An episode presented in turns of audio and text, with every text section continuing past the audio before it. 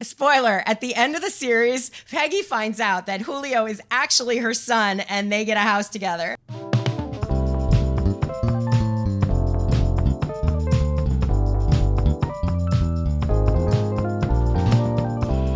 Mad Men, a term coined in the late 1950s to describe the advertising executives of Madison Avenue. They coined it. Are you ready? Because I want you to pay attention. This is the beginning of something. Welcome to They Coined It, season seven. I'm Roberta Lip. I'm Dan Jasper. And we cover Mad Men episode by episode. And how about the new music? Thank you, Adam Tilford. Pretty great. I love it. Sounds awesome. We're groovy now. If you would like to support the show, patreon.com slash they coined it pod, extra bonus mini episodes and early drops of this episode. We just did our best They Coined It ever. At the end of last season, we did. Yeah, it was fabulous. It was. And you can you can be part of that. Okay, so this is our last well, te- te- technically not our last season premiere. Well, yeah, both technically Sorta, and not kinda, technically. Yeah. But let's call it let's call it the last season premiere for now. Every other season has been 13 episodes. Season 7, they did 7 and 7 a whole year in between. So yes, we experienced as live watchers basically two premieres and two finales, sort of. All within season 7, right? Exactly. So here's the thing, I'm of two minds of this. As a as a television purist, I hate the idea of the of the broken up last season, right? Part 1 of the season. It, it's a way of getting more premieres and more finales into the schedule when you're selling commercial ads, right? So that was clear. Although it's not just for ads, to be honest, because I think Sex in the City on HBO did the exact same thing its last season, if I remember correctly. So, you know, it's kind of a thing. Um, I think maybe it's just as much promotion as it is hard, hard revenue. But at the same time, as a fan now, completely removed from that whole bullshit, I like having 14 episodes in the season. That's an extra. Sure, sure. it's, it's an extra hour of show. So, you know, maybe whatever, time goes on. On this episode, Time Zones, as a premiere, I like a lot of what they did, but I'm gonna I'm gonna quibble ever so slightly. what? W- Yeah, I'm gonna quibble. You It feels like uh like we'll get to the Ken Cosgrove character shift in a moment. It almost feels like we, we have to like put this guy we have to make this guy fish out of water. We we have to go the other direction with this. He's been too mellow and too too go with the flow, too long. They just had to make him a beast in the for some reason. I don't know why, but it was almost like you know, it's it's like in any show where you kind of feel like you've drawn out a storyline as much as possible. You have to go the other way. That felt a little felt a little calculated, and for for Mad Men especially uh, with that. So my little quibble All right. Well, that's very character specific, so we can get to that, but sure is. you say you don't know why, but to me, it's clear why. To me, it's built in to somebody who's been abused and is maimed and is now hardened by the choices he's made, despite the fact that it was against his character. So when I say we'll get to it, I'm saying right now, by, by later, I mean now. we Right. got to it. I mean, Ken was Ken was the one we've talked about it so many times. Ken was the one who he was clear what his choices were. I choose family. I choose my life. I choose my my passion of of writing. doesn't play the game. I'll Yep. play it as much as there is to play it, but I'm only going to play it as much as I want to play it. And then he sold himself out and he got as I said maimed, he got abused, he got he got he he got in a in a broad stroke way and I don't mean this I don't mean this morally, but he kind of got what he asked for. You know, he never he never said he used to say no and then he stopped saying no and look at him now. Time Zones was written by Matthew Weiner, directed by Scott Hornbacher.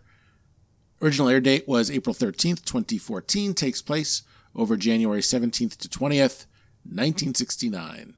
This is the episode, season 7 premiere. The agency's moving ahead in Don's absence with Lou Avery running the creative team. That fucking guy. Don visits Megan in LA while Ted visits the team in New York. Everyone is adjusting to new roles and relationships. Joan is called in to help with Butler Shoes. Megan is in line for a big role on NBC while she and Don have an awkward reunion in LA. Womp womp. What I thought was interesting about the episode, or or what I what I thought worked about the episode, it was a very sweeping premiere premiere. Really? You think that? Yeah. It wasn't earth shattering, but it definitely brought the gravitas. It brought the music. It brought the where are we now? Oh, interesting. But with each kind of, we're going to now answer the where are we now, each answer was a little depressing. So I think Well, that's where. it is mad. It's still Mad Men, right? yeah, right. But I mean, I think, you know, it, it felt almost like the season two premiere, which was like that long eight Oh where my what- god! we had a long gap and they had a long gap and it was like do do do do do. Yeah. Except this, and this is what I think is interesting. Say again what the dates of that it took place. January seventeenth to twentieth. Right, it's January. We last left them. It was Thanksgiving. Mm-hmm. It, it's Hardly like this. Hardly any time goes by, but but we're introduced like it's this big reveal, and certainly things have changed. Nothing is wonderful, but Wow, but there's guess- like the sweepy music of it, and yeah, yeah, yeah. I I had the note uh, in terms of it being a premiere that it was the least premiere premiere of them all. That's so funny. My feeling was it was the anti season two for sure, because it felt most like a mid season episode where shit kind of happens. You're filling in a few holes. They they cover the material in a way that gives you all the information. You're right; it's only been a couple months, but it it gives you the information you need to fill in the gaps without kind of calling it out. It, it was just very matter of fact the way. Oh, Megan now is living in L.A. and Don has to go visit to see his wife, and and he hasn't told her that he's uh that he's been suspended, obviously as well. Like all these things are being filled in, but they're not called out or showy or big dramatic uh, to dos about them. It felt very very matter of fact. Yeah, I, that's interesting. I think it's both. I think I think the the big premieriness of it is in like the packaging as we get to eat as we go scene by scene. Like I said, there's the there's the great music that you know Joan has the music and you know Don flying to L.A. and the getting off the the plane in the uh, graduate homage. You know when Yeah, he's on the yeah, on that uh, whatever that walking runway walking sidewalk is actually what that's called and then coming out of the airport and the sunshine and the Megan and the like each sort of setup for each scene is very grand. Yeah, I think to your point, the actual exposition is more subtle and matter of fact. So I think, think there's so. I think that is a tension of this episode. yeah. That's what grabbed me is that it didn't feel so sweeping, but you know it could go either way. Speaking of, uh, I forget how you just put it a moment ago, like kind of Gra- gravitas? gravitas and dialogue. Freddie Rumsen, I could watch him recite a monologue into the camera for 60 minutes and I'd be totally happy, Totally. right? Yeah, and that also felt premiere because you're kind of like you're sucked into this like what am I looking at? Eh, like, right, it- it's attention grabbing for Yeah. sure. I mean Yeah. the whole But that could be a mid-season. They would do that in mid-season, I think, without blinking an eye if if it called for that. Sure. It didn't feel like a premiere. Like when I think of premiere things, I think of the music when they're coming into SCDP in season four for the first time. You know, like bump, you know, the big bouncy intro and like the big reveal. Joan had that when we first pan on Joan, when we first see Joan in Okay, coming up the stairs. Yeah, yeah. Well, let's talk about that Accutron for for a moment, man. This is this might be my second or third favorite Freddie Rumsen episode. I really do love him here. Uh, so we're gonna do a top ten Freddie Rumsen episodes. That's super specific. Now you're talking. I mean, I think there's probably ten. don't threaten me with a good time. All we have to Yeah. do is like Django him up the anyway. No, but he's delivering this this really fabulous monologue to to Peggy that we later find out by the way he didn't write, which is wonderful. you can really hear it. You can when Oh, you when yes, you you watch it and you know Yeah. you can hear Don's Don presenting it all over. 100%. 100 but we don't know that. No, we don't. And he even you can hear that he coached Freddie in how to present it, like in how to say it, how to dramatize it. And these are two guys that again, backstory, they've known each other forever. So so Freddie can interpret Don as well as anybody, uh, you know, including maybe Peggy.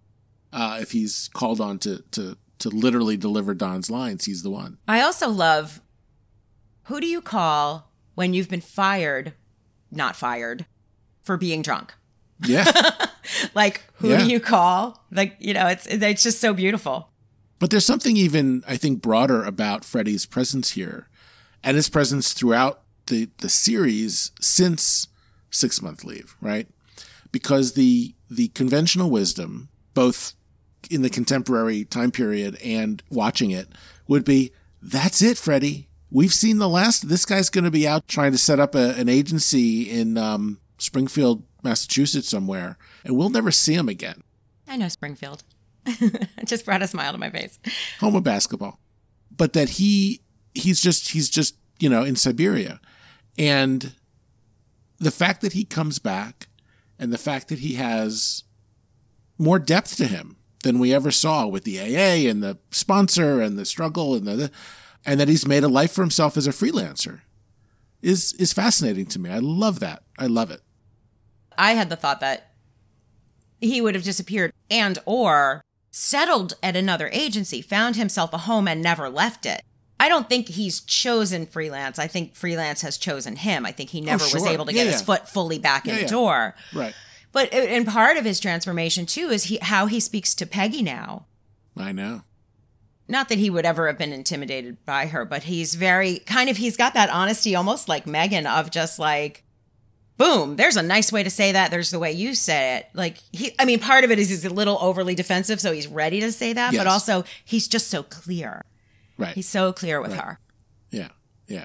So so we get that nice big chunk of Freddie in the in the front of the episode with it, but largely we there's this what is certainly uh, undeniably um, premiere about it is we get the state of the agency, we get the state of Sterling Cooper and Partners, we get Lou running a creative meeting, which looks it's the, probably the same meeting he's been running since uh, 1951 Yeah. um it's uh yeah he's just he's the anti-don clearly and nobody's inspired by him nobody's thinking to do their best work he's just he's just looking for a tight ship he's dreadful. Peggy's looking to do her best work. Peggy has still got the same goals. right right And, you know, here we are just a few months after Peggy taking her space in the in the first pantsuit we've ever seen her wear at the end of season 6 to isn't it nice to have decisions?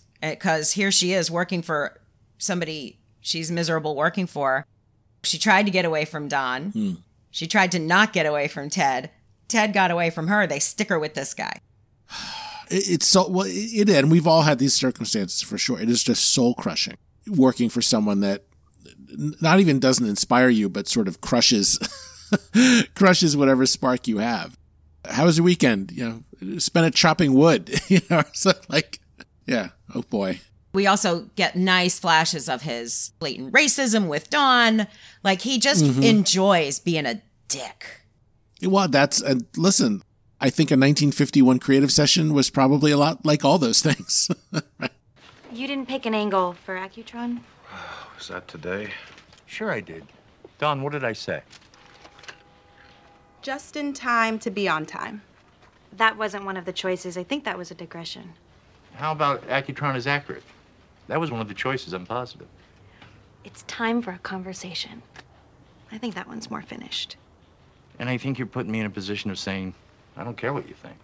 then there's the LA versus New York vibe, right? We've got we've got Ted flying in from LA. We see glimpses of Pete out in out in the LA office, which is a wonderful little spot. Before we see Pete, we've seen Ted twice. Actually, more than twice, but twice at least he's been asked, Why aren't you tan? Yeah, And then right. we see Pete tan. Yeah, more than We've never seen Pete smile as much. We've never seen Pete smile sun kissed hair. the yeah. entire series as much as we saw him smile at the diner at uh, Canter's Deli. and with Bonnie Whiteside. um, yeah, Pete's Pete's like a story. You could just tell Pete's a story in the making here. We don't get much of it. We just see that he's taken to L.A. Mr. Manhattan has taken to L.A. I'm sure this story will will will move forward. Pete's a vibe. He is a vibe.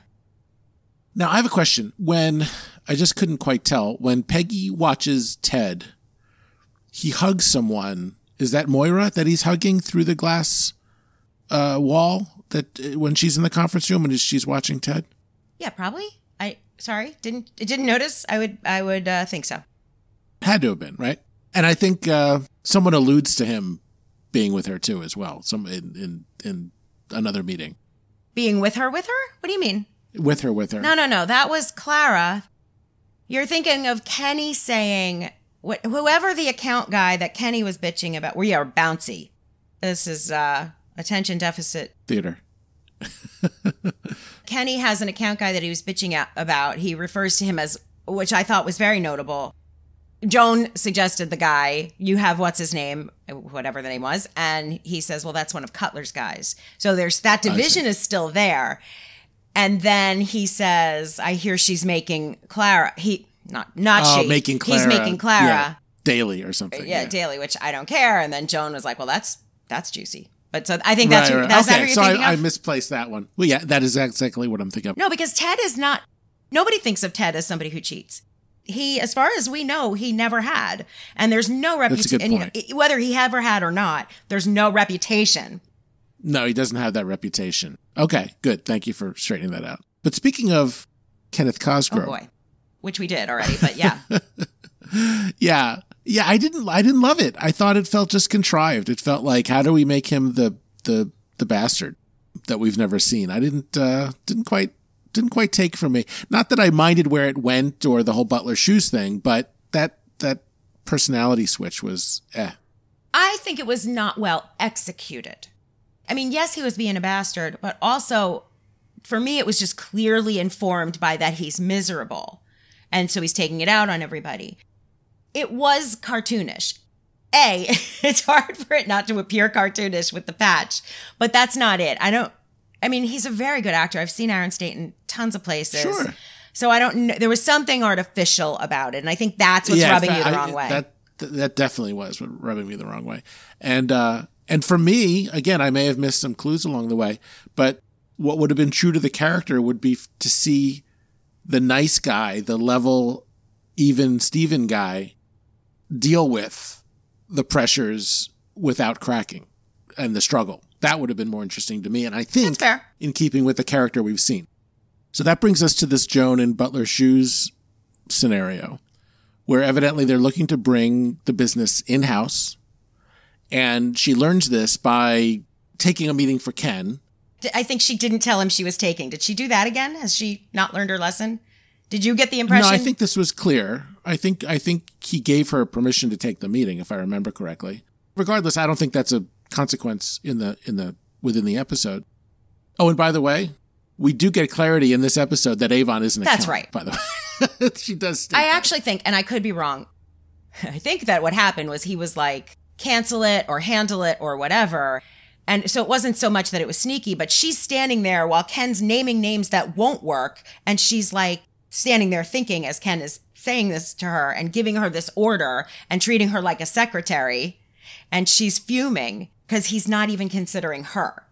So she goes That's herself. sure. So I don't think I agree that it isn't quite as sneaky as the original time, but it but he doesn't know. I don't think Ken knows or cares. Yeah, he was he was concerned as he was rattling off of the optics of if I go, if Cutler goes, do I send someone else? Then I'm on their level. It's all that. So ultimately, Joan goes, let's say with Ken's blessing, and she has to break it to this MBA guy, this new account head, that Ken wasn't taking the meeting, and now this guy, you know, in that kind of not so mildly misogynistic way, kind of says, well, you know, guess I'm guess I'm not long for this conversation. Goodbye but he d- drops the news that going in house, that their plan is to go in house. That's going to reduce, if not cut off, all the business with the agency, and you know it's it's a it's a bellwether of being fired. That's right. We've talked about this in the past. I've seen different pharmaceutical companies do this. With Butler, they have one agency, right? Nowadays, you you may have multiple agencies. You might have an agency for this. You, you've got your PR agency. Is that all under one umbrella? Maybe, maybe not. But with with pharma, certainly under one pharmaceutical roof are all these different brands and all these different brand managers, and each of them has their own agency. And you're always trying to win over, you know, the beans from the ketchup, right? Yeah, So when you're bringing it in house, you're firing a lot of agencies. right. In this case, it's probably more contained. Butler shoes being probably a modest concern. it's a really more even almost swap where he's saying we're going to bring it in and she's saying let us fight for it. It's it isn't like there's she's one of 20 agencies saying that and he's like no no, it's just No, him versus her kind of us versus them. Yeah, no, it's it's a pretty it's a pretty one to one kind of scenario and ratio. Yeah. She has this meeting with some academic at a university, effectively educates herself. Yeah, she goes out, she she finds this guy, meets with him on a Saturday to educate herself to get up up to speed to sort of be able to to arm wrestle with Wayne, right? There's a transaction here, right? She's also giving her. I guess they got caught up in some research study that he's doing about commissions versus fees, the Right. that ongoing thing. And she educates him, he educates her, but she comes out of it with this wonderful value proposition for the agency to this Wayne that basically puts the fear of God into him. like like do you want to own this? Your your your your your share is going down. Do you want to own that? The alternative is to let us be the fall guy. Even if she knows it's still going away over time, she positions the agency in the strongest possible framing. And that uh, that to me is is what she's learned since Avon, where she wasn't able to effectively position and kind of be on her toes and and give the rap that she needed to give. I think here she's got her feet under her, no pun intended, for for this argument. oh, shoes. Butler shoes. I was like, "What? What was that?" There you go. Gotta stay with me. you know, she this is this is a much more cogent argument that she's making. in addition to that she's educated herself i think she's a lot more comfortable and confident about what she does bring to the table and she doesn't have that sense of trying to cover up for what she doesn't know Right. she's just like here's what i know i'm gonna go learn some shit i don't know when they first meet in the bar and wayne is like this is a bigger conversation I need Ken. And then he presents what he presents. She's like, oh, this is a bigger conversation. Okay. but you're gonna have it with me. She, that's what she says to herself. because she figures out how to fix it in advance of it getting to Ken. But she also says to him, and we've heard this before, you know, give me a few days. And then he doesn't. What I love about this, it's it's turning the TV trope on its head. The TV trope is that when you have an underdog, in this case a female in the advertising business, they get ahead by like a like an intuition like an intuitive mm-hmm. sense or a street smarts that like oh I might not have an MBA but I can be scrappy in this way. And it kind of this triumphant moment you know in doing that. I think of like think of that the pilot of Cheers where you have Diane Chambers, this fish out of water in the bar, and she overhears this complex, multi drink, multi part order from this table. And she's able to like, she has this like amazing ability to remember every detail about the order. And it proves to us in the audience and everyone in the bar that she's a natural born, you know, she's not such a fish out of water. She really has the, the talent, so to speak, to, to be in this environment, right? That's, that's the trope. I don't remember what podcast I was just listening to that talked about the pilot of Cheers. Cheers Cheers just showed up on one of the Prime or one of them, I don't remember. Yeah. And I haven't gone back and watched it, but some people were talking about how it's still, you know, grant you very dated and very sexist and all of that. Of course you expect that. And still holds up because it's because the jokes were so constant, funny, and smart. It was always For smart. sure. And I didn't ever connect this until you just said that, but I've been on a West Wing Haven't we all? spin because they just keep throwing it on. They threw it on over the holidays, and when you DVR all that shit, you're still watching. It's back on Netflix now too. Yeah. Is it? I thought it was on HBO Max. HBO Max. Oh, I'm sorry. You're Yeah, right. that's what happened right. to it. You're right. When Lily Tomlin comes in and Mm-hmm. is interviewing with the president, and there's lots of back and forth, and there's several episodes, and it's absolutely all this wonderful stuff. But she has already left, and the president goes, "Wait a minute, go get her." What's the dollar doing? And she spits it out the way Diane spat it out. You Okay. know, and Yeah, that's yeah. when he was like, "Yep, her, hire her." Anyway, we like television here at They Coined It. Bring, bringing it back to to this episode with Joan. You know, with Avon, we would have expected her again to like come out with that great pitch at the at the table and get her get her bearings, but she doesn't, and it it it was it was a stumble. Here, she clearly doesn't have the street smarts to get out of this situation. She literally has to go to a university professor, ask the questions, take the notes, formulate it, process it, and come back with an answer. It's like it's it's turning that trope on its head. It's saying, no, I'm not just some freakish savant who's able to like, you know, smile pretty and twinkle in my eye and get you to see my way because I came up with the right phrase. It was literally rolling up her sleeves and going through the grind to understand what this guy needed to hear. And what he needed to hear ultimately was be afraid. she got that and she was able to to deliver that. But I just I like how it turned a very common very Mad Men. You think we're going one way because of how much we've been conditioned, and it takes us the other way. It was great. It was great. Yeah, Butler shoes. Butler shoes. It's so good to see you. Sweetheart, being summoned makes me nervous. No, everything's wonderful. Can you give us a minute?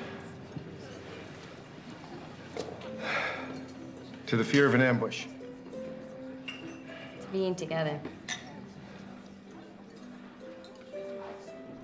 It's worth mentioning here that there's this that Roger is now living in some I don't know if there was a commune in a penthouse apartment.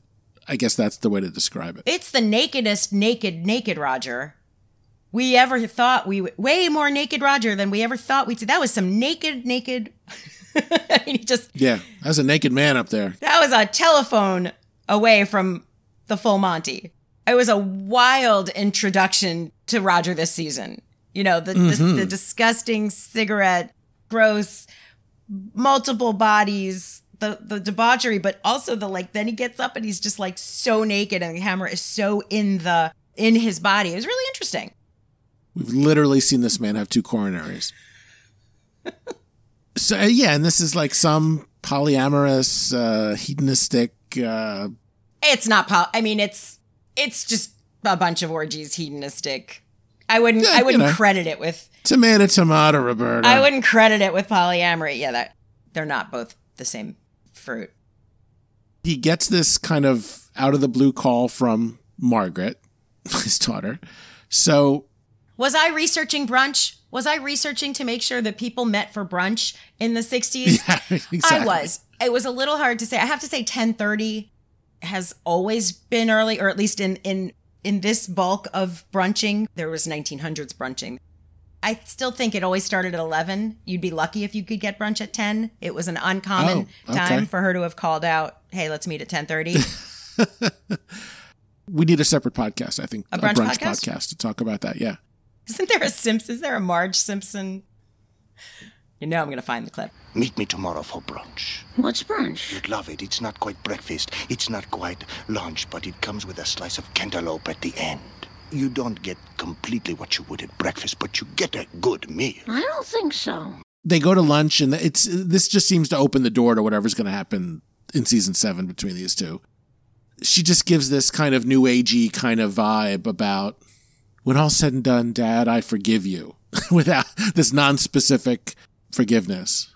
She's so awful because she's she's ridiculously insufferable. She's pretending she's doing something magnanimous. Yeah, and and kind, spiritual, but of course he wouldn't understand, but it's just like I forgive you. And she says it like 10 times. and She's of course waiting yeah. For yeah. for him to say, "Well, thank you," and he's like, "Okay, I forgive you too." And she's like, "No, no, no, no, but I, I forgive you." It's just. It's super passive aggressive, is what it it's, is. it's mostly just aggressive, but but she slides by with uh, a little passive. Aggr- yeah, no, she's just it's wa- it's wildly yeah, awful. It, it's it's a knife clothed in niceties and and uh, new agey bullshit so yeah, that's and that's literally literally all we get. You know, this these two not really getting what they're saying. They're just going to have breakfast, and she's evidently forgiving him. Okay, great. Important to note because it took like you know seven minutes of screen time. And he was naked. Not at the brunch. Correct. Found a suit for that. So let's take a break. Let's take a break. And we'll talk about La La Land. Well, we have a new character, Julio. the kid yeah. from downstairs. Julio from the Upper West Side. Peggy is, uh, you know, now the worst super of any building ever. This little kid keeps trying to get her to deal with the fact that his mother keeps clogging up the toilet. She does not want to deal with it. It's just an interesting, weird little thing. Not even to your point, but to kind of the way you think. It definitely feels like more set up and th- than anything else. It's reminding us that Peggy's now the owner of this building by herself. yeah, and she's, yeah, she's just miserable. And um, and she's taking a tough love strategy to the superintendent role. she's not exactly wonderful to uh to Julio. Yeah. Yeah. It's just interesting. Here she is. I mean, it's actually how old is Julio? Don't know. Around her kid's age. Oy. Around. It's 69. I got He- more like 11. he's- yeah, he's you're right. I got that if I had to guess. I think so too. He's more 10 10 11 than 8, but just throwing that in there. So it's not her lost son. No, I don't think We it's. can- Li- I didn't. I establish that. never. I wasn't I know, I'm suggesting. yes. Right. Spoiler: At the end of the series, Peggy finds out that Julio is actually her son, and they get a house together. Fan fiction. Your girl is something. I mean, she's the kind of girl who's going to shine for the network in her callback for the Bracken's World pilot. What? Get out of here. I will not. I thought the guy hated me. But his boss loved you. I'll say one thing about this girl. She evokes strong feelings. It took me until the second viewing to be like, "That is an airplane bathroom he's he's shaving in."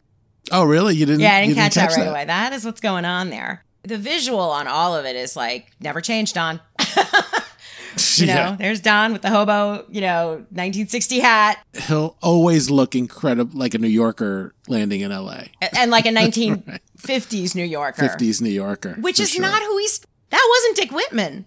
It's like this permanent disguise. It's the character he plays. Yeah.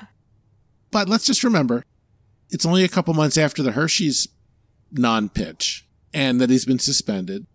That's still him. He's not like, you know, who is Don now? Don is still that, like, th- th- there's no reason to think Don's not still that guy. You know, we'll get to why I think that's important. I mean, I think we can safely now say that his little mission that you kept referring to as hurtling toward the truth, Yeah. that's over. Oh, yeah. That moment's past. that was But he's still that guy. He's still suffering from the things that that guy was suffering from. Of course. He's just not in that moment anymore. Yeah, he's just back to the suffering and he'll make everybody Right. else suffer around him. Here's a fucking TV. We'll get there. it's a TV bigger than your whole living room. Yeah, here's a TV. Shove it up your A ass. TV Right. for me. Because I don't like watching tiny little Joey Bishop. Right, right. By the way, you saw the that copy on that little I don't know if it was like Snow White or Disney oh, or no, whatever. it was like the- Lost Horizon or something. Okay. I think it was Lost You know, but you saw what they were talking about. If you look at the copy, Go ahead. It talks about utopia. Oh. Always a Rachel Menken uh, I reference here. I did not get that piece. Utopia. I was trying to read it and trying to be interested and trying to trying to be all over a good podcaster, and then I just got bored three words in. Utopos. Nice. So, so yeah, so he lands in L.A. The sweeping this this is where it, it felt very prim, pr- piloty, premiery.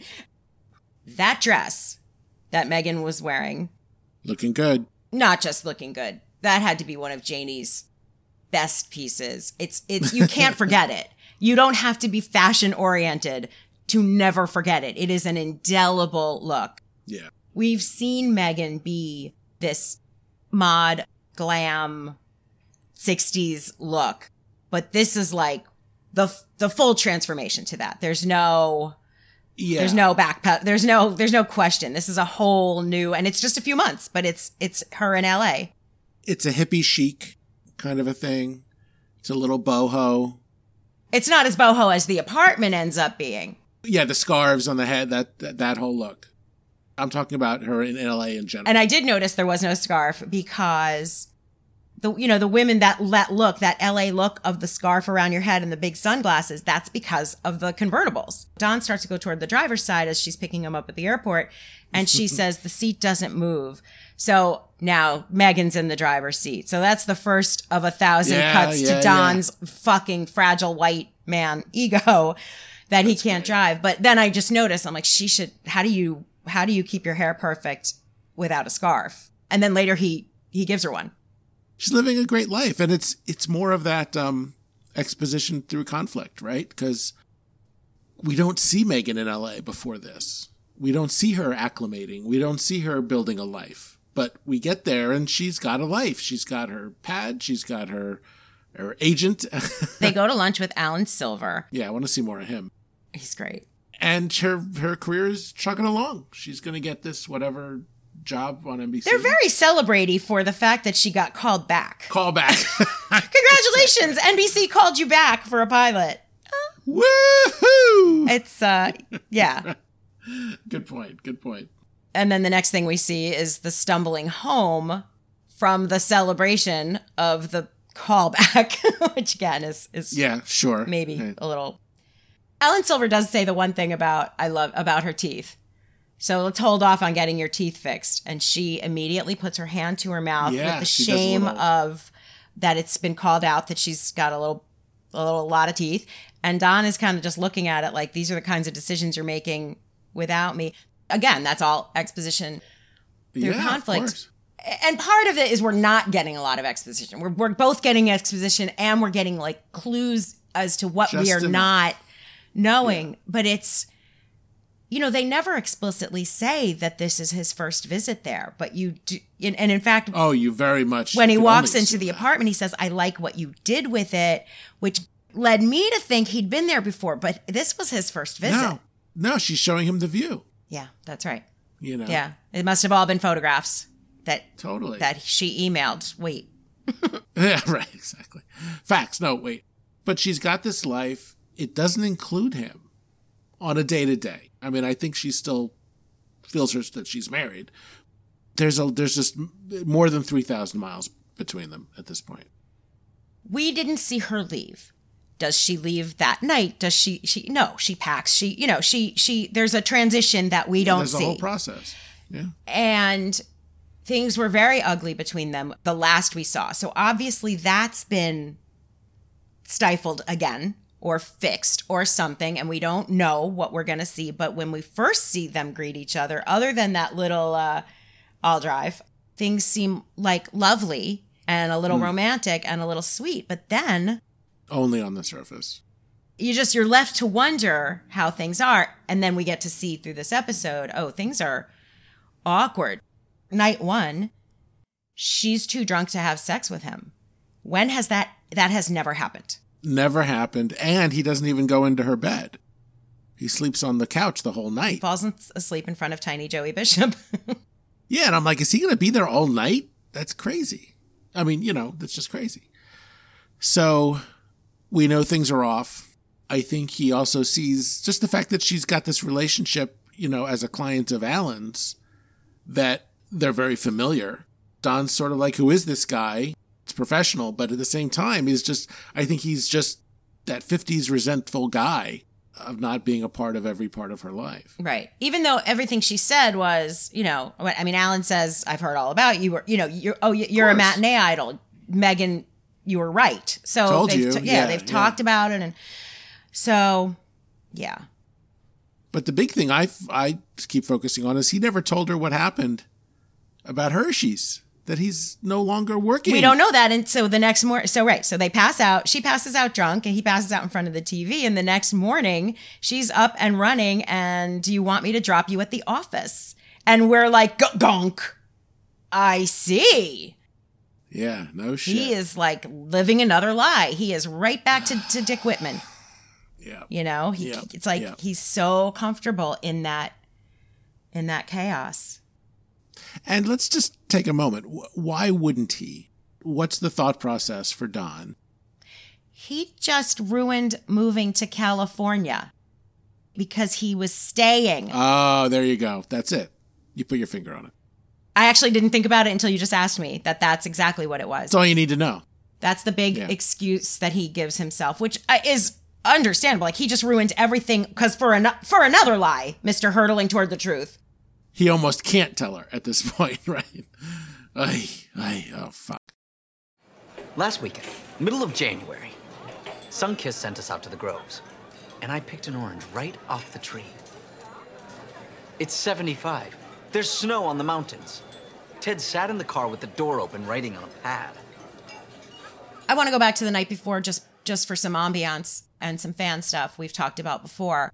you cannot, if you weren't there, imagine the amount of conjecture that she was going to be killed a la Sharon Stone. Yeah. Uh, Sharon Stone. Sharon Tate. Sharon Thank Tate. you, Sharon Tate. It would have been your Once Upon a Time in Hollywood. It would have been, you know, we Mm-hmm. didn't know if it was going to be like it or part of it or whatever. And Kinda, certainly when you get there that night, you see the house and the view and you hear the coyotes and he's like, I don't like you being alone up there. I mean, that really, I almost, I wonder at that point if that was fan feeding, you know, fanning the, script, flames, fanning the flames of the so. fan nonsense. I think so. Very likely. But at the same time, organic, natural, didn't feel like it was Totally. shoehorned in there, you know? Totally. So within a day after Don's watching this shitty TV with the with the Joey Bishop, he just orders a fucking piece of furniture. That's when he go he spends that day he meets up with pete they go to canter's deli Yeah. they have that whole reunion. Uh, pete keeps talking to him and like forget he's like didn't you hear i got this client? And he's like hello i don't i i don't hear these things. Right right right right. Yeah, not in the loop, pal. and pete if it was up to me i'd have brought you back. And don's Yeah. look like it's interesting because on the one hand that might have been true. On the other hand he was the first one he was the reason freddie rumsen got freddie rumsen Right. all those years ago he's not very tolerant of the drinking No, but he's had a Manolo between now and then. it's true he's had some a little bit of clarifying one never knows where loyalty experiences is born. born. Right. Truly. and then they go to he sees the new office and it's saturday it's an empty office that's when we meet that's when we meet bonnie the the realtor and all that Bonnie Whiteside. She's she's very terrific she's Bonnie Backside. very california Oh yeah, and, and and I guess it's just out there that Pete's Pete's doing her. I mean, that's that's not just inferred. That's like basically shouted. it's neither shouted nor subtle it's just there it just doesn't it's just irrelevant All right. i think Well, in the, in the sense that we're meeting her for the first time, we learn that she and Pete are are seeing each other. Did they say it or do we just infer No, yeah we totally infer it, but it's clear. So now it's the second night. It's Saturday night. It's their last night because we learned that Pete, is, uh, Don is going back Sunday night on the right on the Red Eyes, right? So this is the last night. They didn't sleep together the night before. Now Don is home from the office, which technically is true because he did Yeah, see the office. I was there. There's uh, Megan not making spaghetti. Make have you seen? Have you coiners? Have you Dan? Have you seen like all the like Megan making spaghetti compilation videos? Oh yeah, It's yeah, so yeah, yeah. funny. Funny, There's a yeah. lot of spaghetti happening. And it's clear that as a character, she doesn't know how to make spaghetti because it's always clumpy and dry and gross. And I don't know who taught, taught this woman how to make spaghetti. And it's like the simplest thing in the world to make, but and so you kind of are thinking she can't cook, but she's tonight she's make coq au vin, which is which is a complicated. It's a it's it's yes, it's French, but it's also probably at this point Julia Child. I don't have my dates right. I don't know. yeah, no, I think you're totally right. And she's apologizing for having not put out the night before. Right. She's you know fully intending to put out, and then in walks. the moon landing of televisions like yeah, Lenny, Lenny and Squiggy with the with the TV. she's so pissed yeah, this is some some piece of furniture. That's what the best tvs were right Oh, of course, But it's- Oh, absolutely. just to state what was unstated. It's so dominating of him. It's so peeing on her. I love what you've done with the place. Yeah. You know, here's, gonna- this, here's something that abs- and this is the guy who you know move, move the end table to the other side of the couch. Don, who could like you know with the great eye. D- don't tell me he doesn't know what he's He doing. knows exactly what he's doing. He didn't give one thought about it. He just wanted to rule her. Yeah, you know what this modern boho flat needs? this this big Dumont of a television.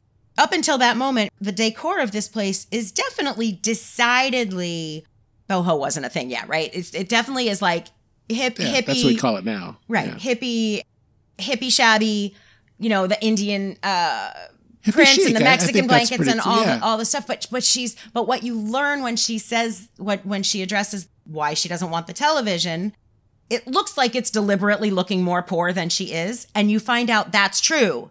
Yeah, I don't want him to know I have this much money. She's trying to fit in once again with her poor actor friends, which is Yeah, great a point. weird thing that she puts herself through. seem, Th- that's seemingly that- over that's over. who Megan is. Yeah. It's a weird one. yeah, for sure. And then they go at it. They start to go at it, and she says she's nervous, and it's a whole. It's awkward. It's like Don and Betty in the uh in the Pierre for uh Valentine's Day in '62. Yeah. Yeah. It's it really is interesting. They've never had a hard time connecting sexually. I mean, and you get that impression all the way through when things were going bad that they still fucked. Mm-hmm. And in fact, Megan has said, you know, this is where I know my value is, just that that is very much like Betty, right? That's maybe Yeah, the one yeah. thing she has in common with Betty, other than having picked this guy.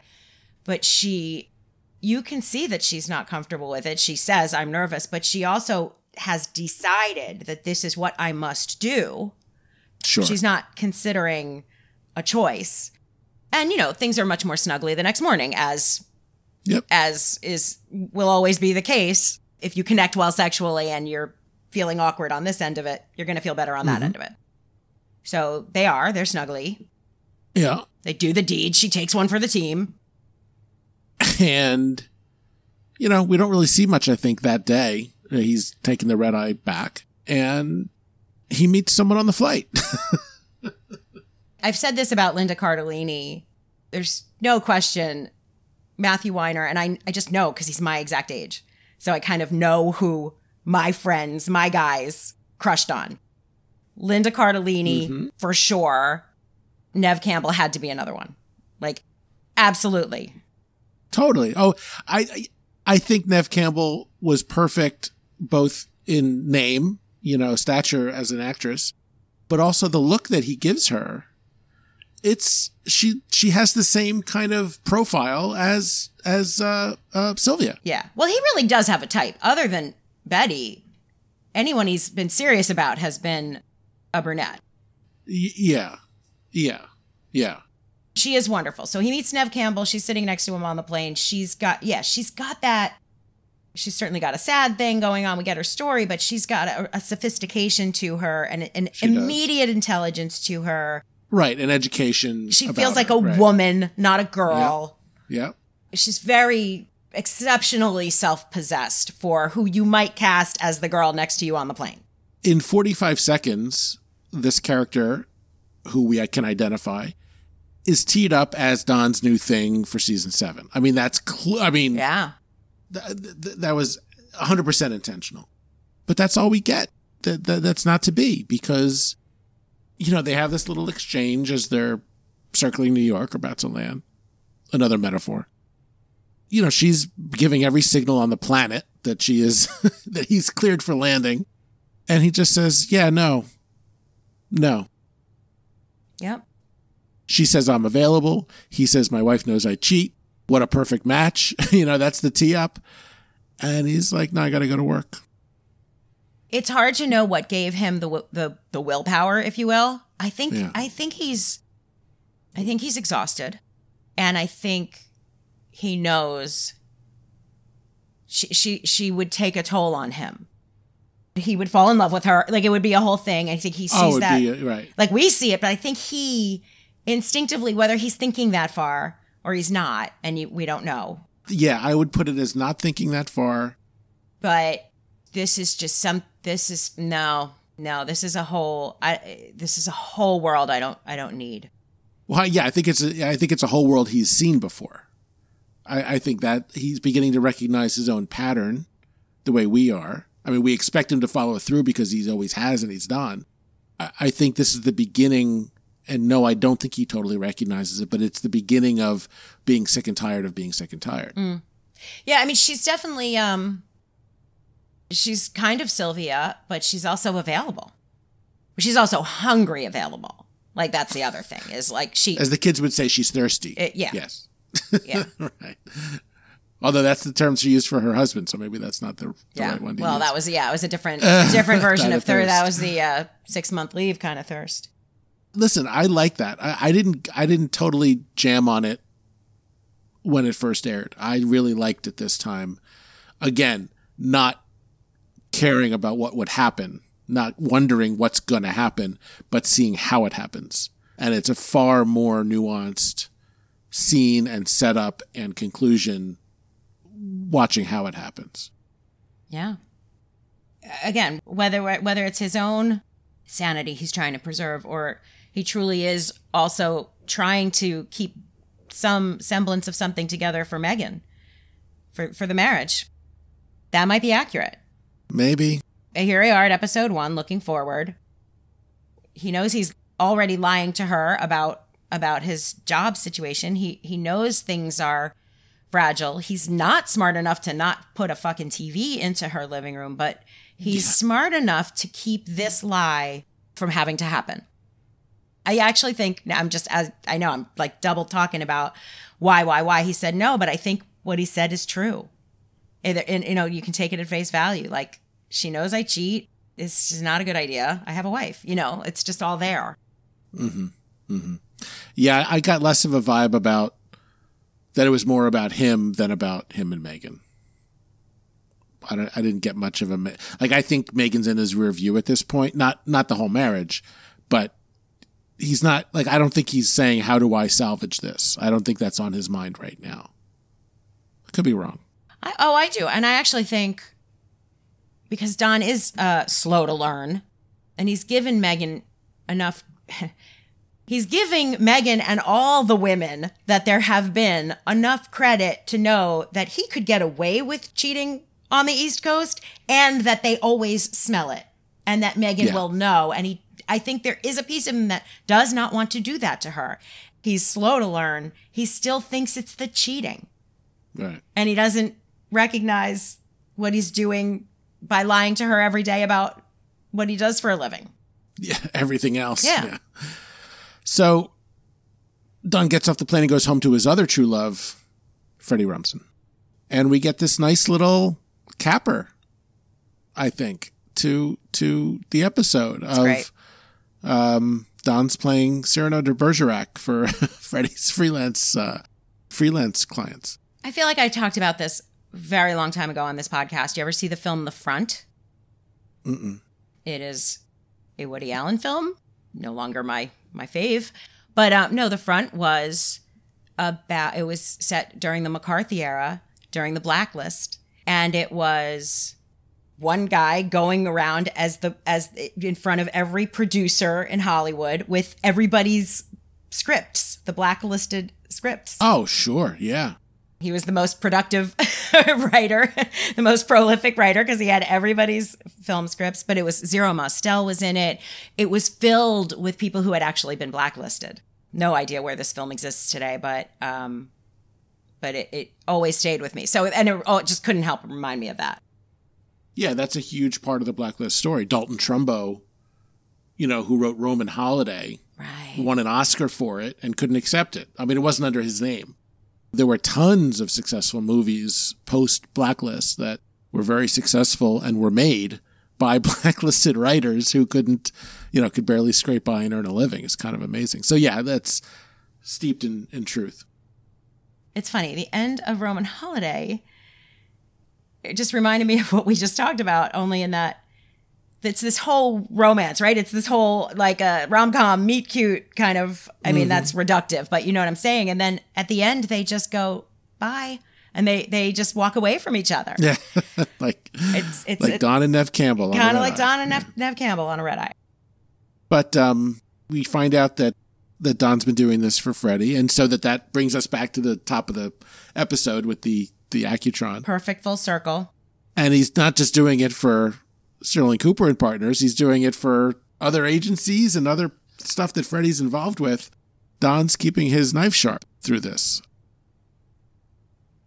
It sheds new light on on his defensiveness about Peggy being like, "No, Freddie, this is so good," and and and Freddie being defensive about that. Well, because he knows, yeah, he could never write anything this good. I, I, I can't draw the tie between these two, but I feel like there's no accident that he goes out to LA and Pete makes a big deal about these sandwiches at Canter's Deli. And when he and Freddie sit down back in New York, they're eating sandwiches. But I don't know what the I, I don't I don't know what the Pete Freddie tie is. It's just New York. Pete found this this kosher or kosher style, this New York, New York, deli. Yeah. And yeah. and it's it, it was a real place. I don't think it exists anymore, but it I don't think it's a tie to Freddie so much as a tie to It's just, see, it really is New York. That's what I think. What do I what do I know? Who knows? But I mean, yeah. Are you ready? Because I want you to pay attention. This is the beginning of something. It's not a bad way to open to open a It's season. great. It's fabulous. It's fabulous. And I loved also Peggy said, "Wow, Freddie, that's a home run," which is a clear hmm Home run ballerina. home run ballerina. So there's, it's a good episode, man. Canter's is still open, by the way. It is. Not 24 hours, but it's still okay, open. nothing's 24 hours anymore. It's very depressing. Waffle House is still open 24 hours. Waffle House. Um, no, that's Pizza House. One more just random thought about the episode before we go to quotes. Yeah.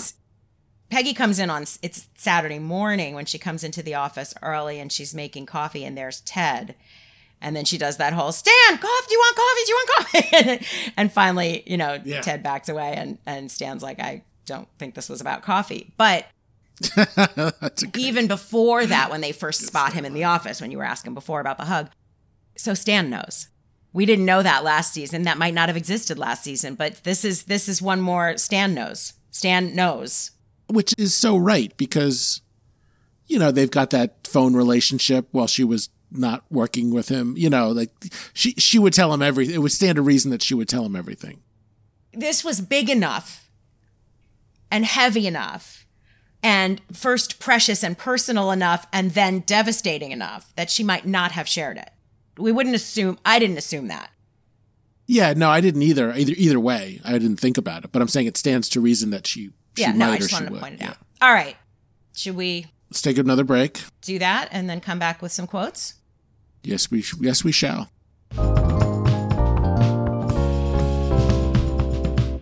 What's your quote, Dan? so alan silver agent to the star megan draper The callback queen. the callback queen. I forget what the whole exchange was, but he says to you know something something to Don about like I'm taking good care of her or you've nothing to worry about me. Like, you know, I'm not banging your wife or anything. It was something like, you know, I'm sure you want to meet the man who's spending so much time with your wife, and I just want you to know. Oh, yeah, right, You exactly. know, everything's fine. so Don's response is with that that great Jon Hamm look on his face. I feel completely at ease. you homo. Yeah. That great Jon Hamm look was also one of not ease. That's what I noticed on on viewing two this week. Was was yeah. Really? he kind of had that Jon Hamm, conde- that Don Draper condescension, you know, don't even worry about it, sister kind of look.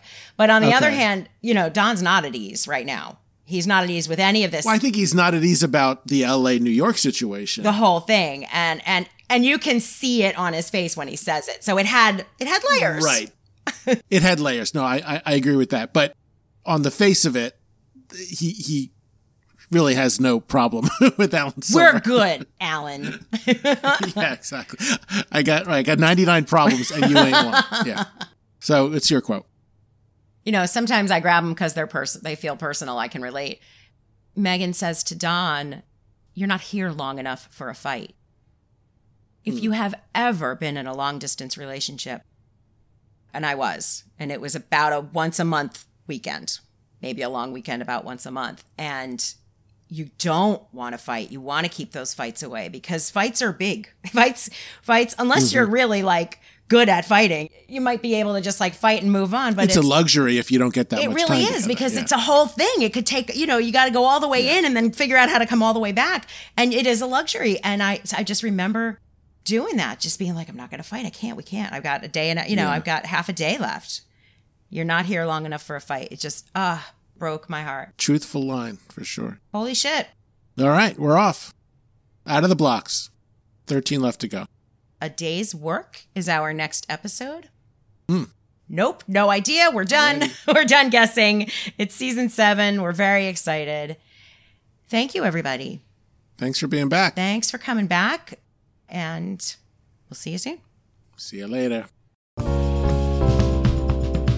If you would like to support the show, go to patreon.com slash theycoineditpod for bonus content and extras. For cool swag, visit etsy.com slash shop slash theycoineditstore. Neat looking shirts, hoodies, and tchotchkes. Another way to support us is to leave us a glowing review on Apple Podcasts. Email us questions at theycoineditpod.com, Twitter and Instagram at TCI MadmenPod. They Coined It is produced and edited by Roberta Lip. Our logo and merch graphics are by Albert Stern of Stickrest Arts. Our theme is from Adam Tilford. Thanks again for listening. I'm Dan Jasper. See you next time.